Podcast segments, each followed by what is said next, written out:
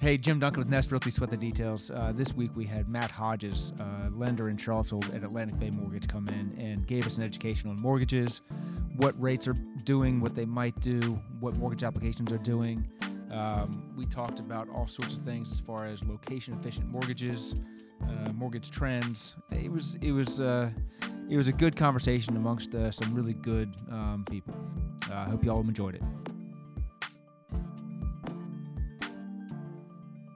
So we're sitting here with Matt Hodges with Atlantic Bay Mortgage, uh, based here in Charlottesville. Um, Matt, how you doing? Good morning, Jim. I am great. Fantastic. So, where are mortgage applications? Well, mortgage applications are all over the place on any given week, right? Okay. There's different uh, supply and demand. There's different product that comes out. We like to look at uh, one year over year, the same week to where we were last year. And according to the MBA, the mortgage bankers, we're 27% down on applications for um, purchase loans. We don't care about looking at refinances, obviously. They're 100% uh, so down. we're off. The refis are 100% off. Uh, there are some cash out refinances for people who need that. Yeah. So, what do you think is going to happen from the second half of this year? Okay, so the Federal Reserve is desperately trying to get inflation uh, under control. They have two great mandates, right? One is price stability, the other is um, employment or full employment. We're well past full, full employment at roughly 3.7%. Um, but we've got this stubborn uh, inflation, and they really want it to be uh, closer to 2%. I think they'd accept 2.5%. We're well past that right now. So they are tightening. They are not buying mortgage backed securities. They're not buying treasuries. They're, they're letting it roll off of the books right now. Um, that is um, having an effect. And they have since paused their tightening in the last month. They want to see what the results are of their previous work. So my last question for Jonathan Keith hop in uh, is so on that that interest rate thing we see with the Fed every week or month or whatever it is, when that goes up or down, my clients will say they're raising rates. I need to move. Is that an accurate response, or is that the right response to hearing that the Fed fund rate is being is being changed? No, the the long term rates is what we care about, right? What are mortgage rates? They are long term. The Federal Reserve is influencing short term lending rates. So we're talking about car loans, credit cards, HELOCs, and to some degree, ARMs that are self funded by the bank or the credit union with deposits. So, along those lines, we talk about rates and what the Fed does and, and how the Fed impacts it. We were talking a little earlier, and we'll, we'll post this chart in the uh, in the show notes. But there's a what what we'll call an abnormally high spread between the 10 year treasury and the 30 year mortgage. So normally when the 10 year treasury is three and a half percent, um, the mortgages are about 5.3. Today, with a three and a half percent 10 year treasury, mortgages are, you know, almost in the in the seven, almost a seven. Can why is that? Yeah, because we are in a volatile world right now with inflation, and most specifically, those who um, look at the pricing and purchasing of mortgage backed securities believe that there's going to be a refinance uh, opportunity that comes along. My best guess is somewhere in six to 36 months. I know that's not very precise. I'm not an economist. I cannot give you uh, numbers there, but I do believe that interest rates will drop significantly because the Fed will have done their job. But so so what you're looking at though is the spread is larger because the investors who are backing these these long-term purchases of the mortgages are assuming that they're not going to have those mortgages on the books for very long so they're trying to pick up their their spread while they can so that when it refinances they don't lose money you know if it refinances within 12 months or so is what basically what you're saying. That's yeah. It's called prepay speed. Um, so it's why, assumed right now that 30 year fixed have a fast prepay speed. So why do we not have loans then that instead of having points up front, just have prepaying points that that basically say you're taking on instead of going in at 6.6 percent, we're going to go in at 5.3. We're going to offer you the mortgage of 5.3, but if you choose to get out early, you're going to then pay us a penalty that'll that'll become the spread because that would seem to be it would it would make the actual purchase market far more liquid, make it more available for people to get into homes at a more reasonable price, and the investor would have the protection on the back end. Why do we not see products like that happening? Consumer Finance Protection Bureau. It is- it. It is not allowed. It is a non-QM loan. I do not know of any investors that actually offer uh, prepayment penalties of getting out of the mortgage. It's just not a. It's just not a thing. We have balloons in other other loan products, though, don't we? I mean, not not mortgage side. Um, not balloons per se, but we do have adjustables uh, from 5, 7, 10, 1 arms that stay fixed for those fixed periods of time. In the last 9, 10, 12 months, have you seen an increase in people going for arms? And if so, what terms are you seeing? Yeah, so there's definitely been inquiries about it. Not necessarily do all the buyers look to jump on that arm. Um, they'd be taking a risk, right? If you're buying a property and it is your long-term goal for ownership, right? But that's what most of our buyers are looking at is they're going to live in this house for five to seven to ten to more years. Um, why put yourself into an arm? Because they're hearing in the news there's a real likelihood that interest rates going to drop in the future. So I'm willing to bet and pay uh, a lower interest rate, get the shorter duration, which, by the way, most countries have. Are we the only country in the world that has a 30 year fixed? I think we Everyone are. else has five one arms or greater. So, you know, it's. eh, it is a bet that uh, most buyers are probably going to uh, pay off with is is having a lower rate that's fixed for some period of time that they feel comfortable that there'll be a refinance op- opportunity. I heard the other day that I think it's 94 or 96% of Americans last year got a 30 year fixed rate mortgage. And I'd be curious to know, look at those stats today because it's, at least through my lens and attorneys I talk to and other agents, is that we're seeing more and more arms. And, I, and I'm advising my, guy, my clients to at least ask that question of the lender of what's the difference between 30 and, you know, 30 year fixed and a 10 year arm or, or 7 1 arm because you know three and five i don't even i have no idea if they if they offer those and frankly i don't want to know because because most of my clients are not buying for a three year term because i think that's far too risky um, for most of my clients thresholds Yeah, the 3 1 arm does exist, but it's not priced well generally ever. Uh, you start with a 5 1 arm, you look at 7 1 arm, you look at ten one arm. And the pricing on them is all over the board because there's not a market per se for it, right? It's an asset manager at a bank, a depository bank, or at a, uh credit union who's saying, What is my rate of return over our deposits? Where can it go? Where can it generate the best rate of return? And so they're willing to put a sliver higher than their depository rate uh, and realize, yeah, it's going to get paid off, but that's okay. We still made a profit during those one, two, three years. so if you have an agent coming who, who comes to you and says i've got a buyer looking at x price point and they what is your guidance i mean wh- where do you start with that advisory pro- process with that agent or with that with that buyer and at what point do you say have you thought about an arm Yeah, it, it's a holistic approach. You're looking at everything about the buyer. You try to get to know who they are, what their goals are, what their um, income is, what their liabilities are. Make sure that they're not going to feel stressed with the payment. Um, it's oftentimes assets of what do you have available to use as a down payment? Do you have family money? Because where the interest rates are right now, whether they be ARM or fixed, they're significantly higher than they were a year ago, 18 months ago. Um,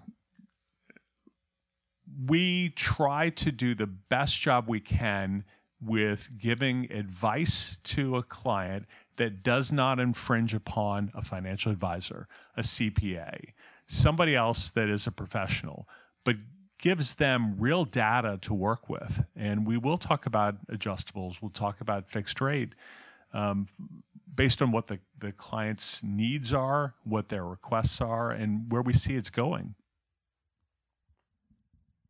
So I'll jump in and kind of piggyback off of how you're coaching buyers in today's world.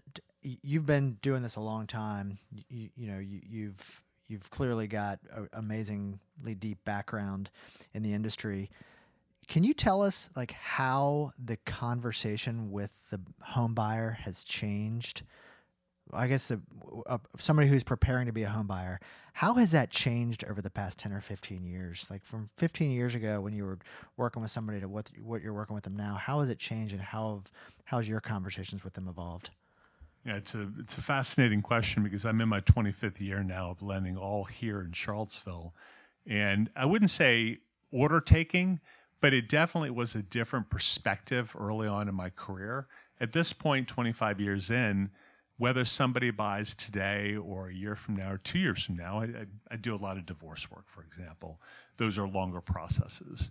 Um, regardless, I want to make sure that the client fully understands what they're getting into um, what the options are for the future, what their rate of return differences in down payment. You know, do you put down five or 10 or 20%? And what does that do with your rate of return of monies that are in the market? So it's often involving a financial advisor uh, to make sure that the path for the client uh, financially is, is healthy. So it is so much of our consultative uh, process that we go through. And generally, it's a little bit of an intake interview, and then it's feeding back information to the client to make sure it's captured accurately so that they can start thinking uh, critically about how they are going to finance their either first biggest purchase or their next biggest purchase, right? This is the biggest thing that they'll ever buy in their lives. Right. Right. And in today's market being really so tight with inventory, um, a buy, if a buyer comes to you today, what, what are the, the couple steps, the first steps that you have with them to make sure they are prepped and ready to make that offer when the when the right home comes on the market? Before yeah. you answer that, and also how far in advance of, of looking in earnest should the buyer start with sure. you? Yeah, both both are really good topics. Um, Jonathan, the um, the process of getting somebody ready today is vital to them being successful in making an offer, right? We, we see a very reduced inventory of properties out there because there's so many houses that are locked up with low interest rates, right? So when something comes on that matches the, um, the needs of the client, they need to be ready to strike. That could be an evening, it could be a weekend, it could be a holiday. Those are the times that we often write our contracts and that we are preparing to get a pre-qualification letter to the um, the realtor requesting it. So we don't want to have that work to do specifically the pre-qual piece right when they're making an offer. So it is encouraging without feeling like you're a bully, right? You want to encourage and make sure that if they want to get into this process, they've got to understand that a seller and a listing agent require that letter attached to it.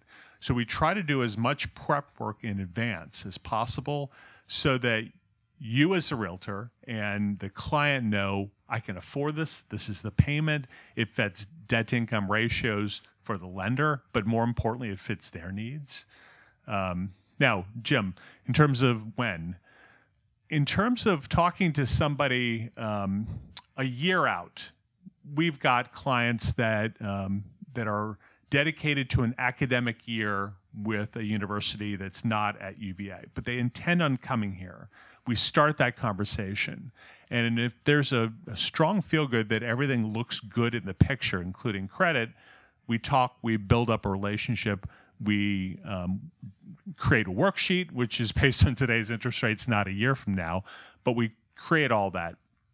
If there's a concern with the client that, you know, I'm not really sure where we are right now with my credit, um, my ex might have done something, um, there's a collection on my report, then we'll get deeper and we'll get a pull immediately not because I think that they're going to buy immediately, but because we need to be prepared for the future.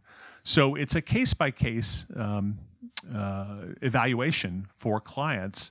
When do we do all of those steps? I want more earlier, but I want to respect the privacy of the client as well. So, Matt, I want to go back to one of the comments you made that the U.S. is the only country that, or one of very few countries, that has 30 year mortgages. Um, we have seen over all of our real estate careers different trends of what takes place in in mortgage lending, whether it's PMIs with higher debt to in or higher loan to values, or if we're layering mortgages and trying to create non PMI type scenarios, or if we're doing, you know, there are different methods that that take place on your end. Back pre bubble during the subprime market, we saw negatively amortizing loans. We saw all kinds of stuff that was bad. What trends are we seeing right now in the lending? And are there any innovations that you think are going to change the way that purchasers can look at what their their long term obligations are, how we how we focus on the mortgages? So that's two different questions, but yeah. So, uh, in terms of innovations in the mark in the mortgage world, there's two things I think that are sort of key. On the mortgage insurance side, it has become much more effective to buy monthly mortgage insurance because it's so cheap. The marketplace is six or seven mortgage insurance companies that compete hard for it. A very efficient marketplace. It is scaled by credit score, by occupancy, by um, loan to value. It all makes sense. It's perfectly logical and it's relatively inexpensive. And it can be removed. And it with, drops off automatically equity. at 78% loan to value, uh, 80% at the request of the client. It can be removed earlier in years two to five with other compensating pieces, namely going to 75% loan to value, not 80 but I, I'm getting into the right. weeds here. Well, that's why I tell my clients that I know the right people to send them to because whatever you just said, I don't want to know. but it can be removed. It can be removed, and it should be removed. Um, sometimes it makes more sense to do it as a refinance because the interest rate uh, market has May moved, changed, right? And the values have gone up. Now, the second piece is in terms of efficiencies we've got something called loan level pricing adjustments. We've always sort of had them, but they've really come into their own where you have stacked costs on top of investment and second homes specifically. Fannie and Freddie's mission is not to originate loans except for primary residences. So you get the best interest rates on primaries. And the last check I made on second versus investments, it's relatively identical. So it's sort of crazy there. But where I was going with the loan level pricing adjustments is for all those risk factors, there are costs associated with them. One of the great things about um, the clients that I work with is often they fit below a uh, median income for our area and they're able to get all of these waived. And you've got to know that. You've got to talk to your client about where they're buying, what their effective income is, because we can get you a much lower cost to the um, the process, and we can get you much higher loan to value. So somebody who is just starting out and the debt to income ratios work can put three percent down, not five or ten or twenty, and still have reduced mortgage insurance, lower interest rate, and they're treated properly because it's the mission of Fannie and Freddie to help that first time home buyer get into the market. Keith, you want to expand on your uh, second question again? Well, I mean, the the innovation point you know, just the question of what, you know, what changes can take place in the mortgage industry that can affect what our ability is to to transact home sales, right? Yeah, I mean, well, that's, and that's the big question. One of the biggies is appraisal waivers, right? Property inspection waivers, PIWs. In a competitive situation, that can help your client win the deal because it's essentially this is, this is gap. a situation where you are saying we're not going to require an inspect uh, an actual physical appraisal of the property because of the financial strength of the borrower. Correct.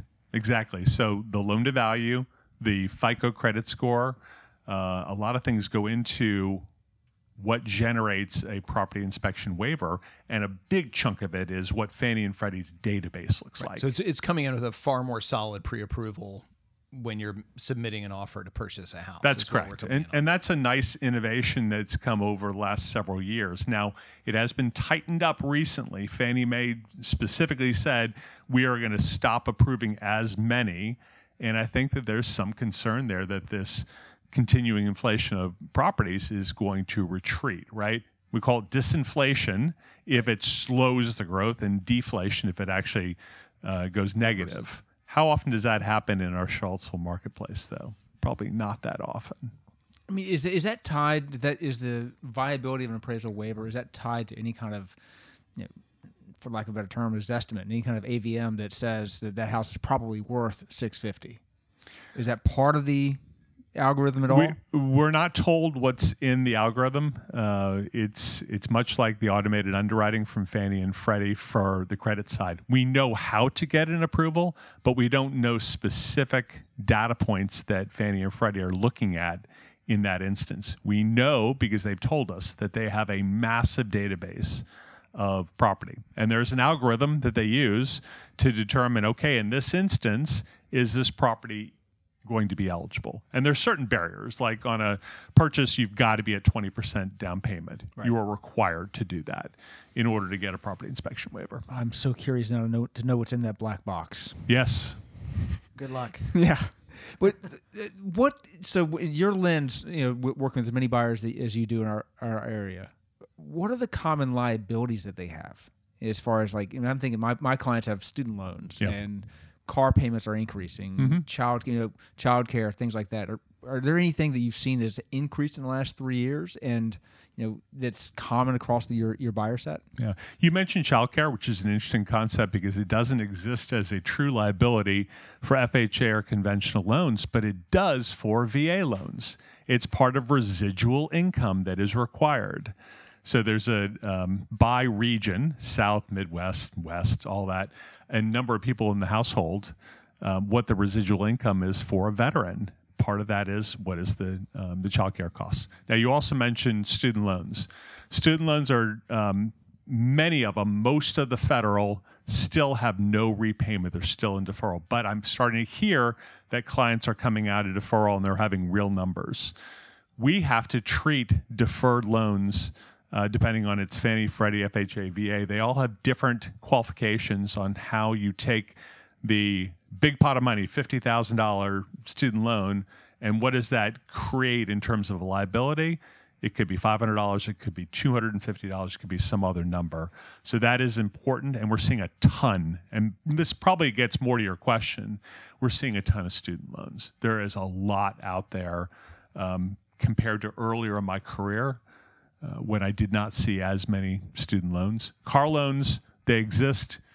Clients often say, hey, if we need to get rid of that one, I'll pay it off um, to make the debt to income ratios work. They're sophisticated enough to even come to me beforehand and say, I can pay, I can pay that car off. last question for, that I have for now until I start thinking some more.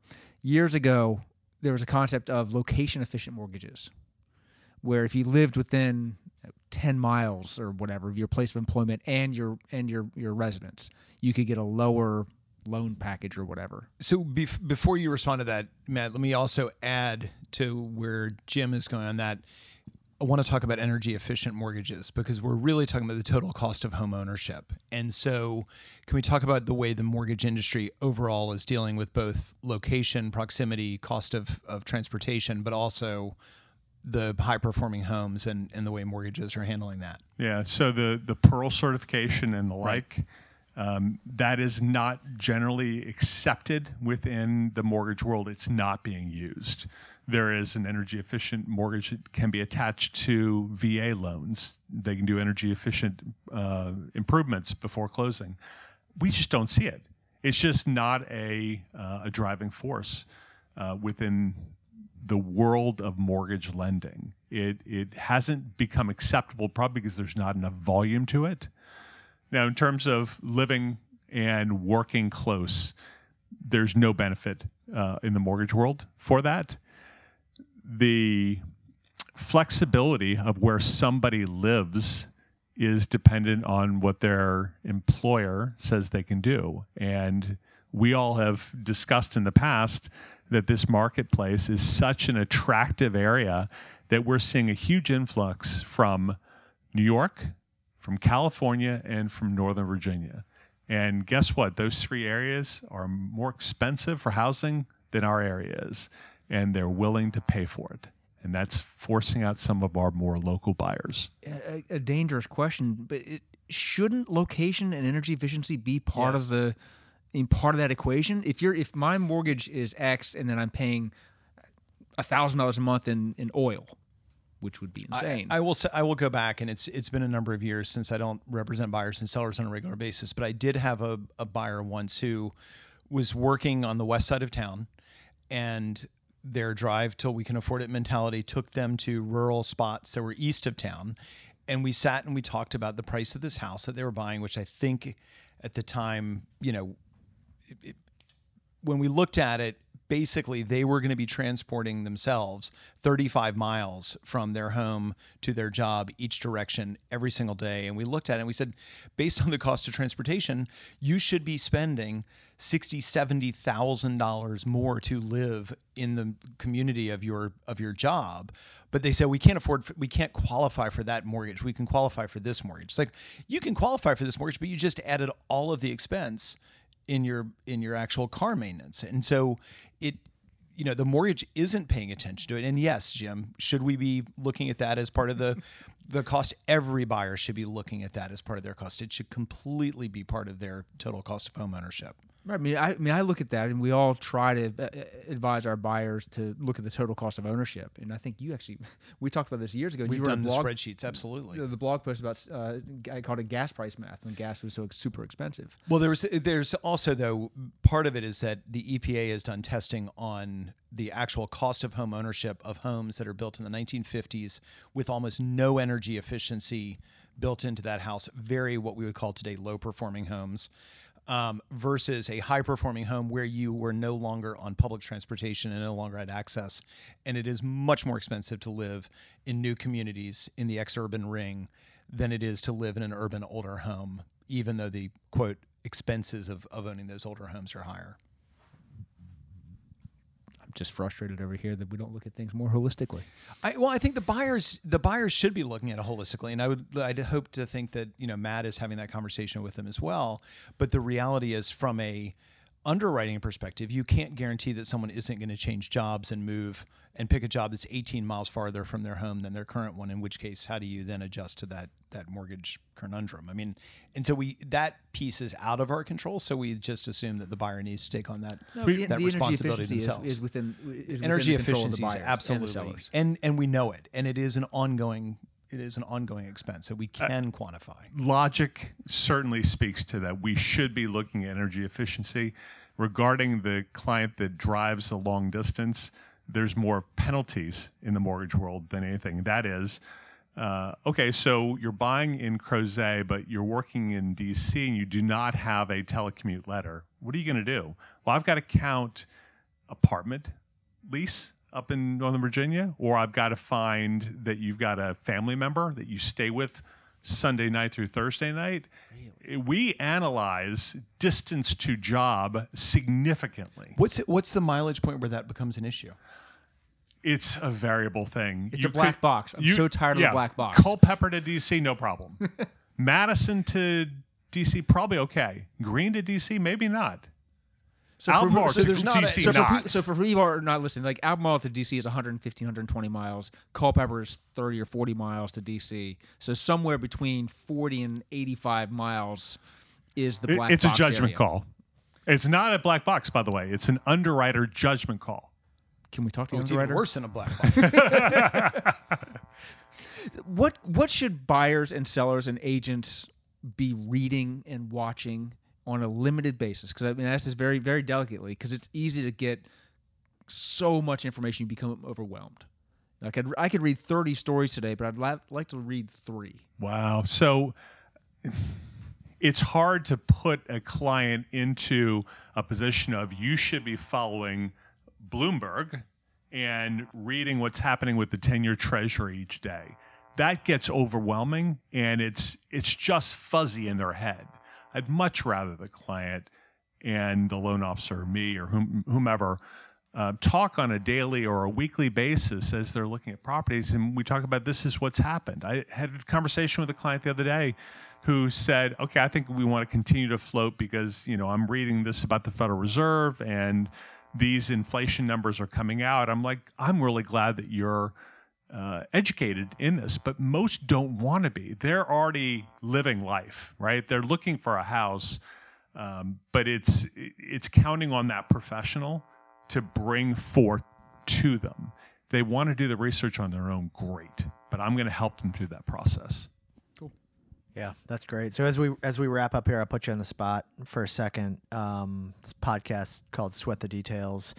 In your business, you have you know, like I said earlier, you have dove in for the last 25 years and and know the business backward and forward. On a daily basis, what's the what's the one detail that you sweat that you think makes the biggest impact on on on you? Oh wow, that's a that's a deep question. I guess what I am concerned with on a daily basis is that my client base is informed. They are reacting to the the news that's out there, the properties that come on board. They're ready to act. They're not discouraged. Um, it, it's essentially making sure that the client is prepped and comfortable for that purchase. And if they're not, they need to step back. So maybe that's it. Is I've, I've got a ton of people in pre-approved status um, but as prices go up and interest rates go up, they're not comfortable with it. So I want to make sure that they are. Yeah, that's great preparation and and yeah. uh, and, and trust and comfort. So love awesome. it. Matt, thank you. You're welcome. Thanks a ton. Thank you. Hey, everybody, thanks for listening. If you have a minute or two or less, would you mind rating us and reviewing us wherever you listen to your podcast? Believe it or not, it actually really helps. Thanks so much. Talk to you next week.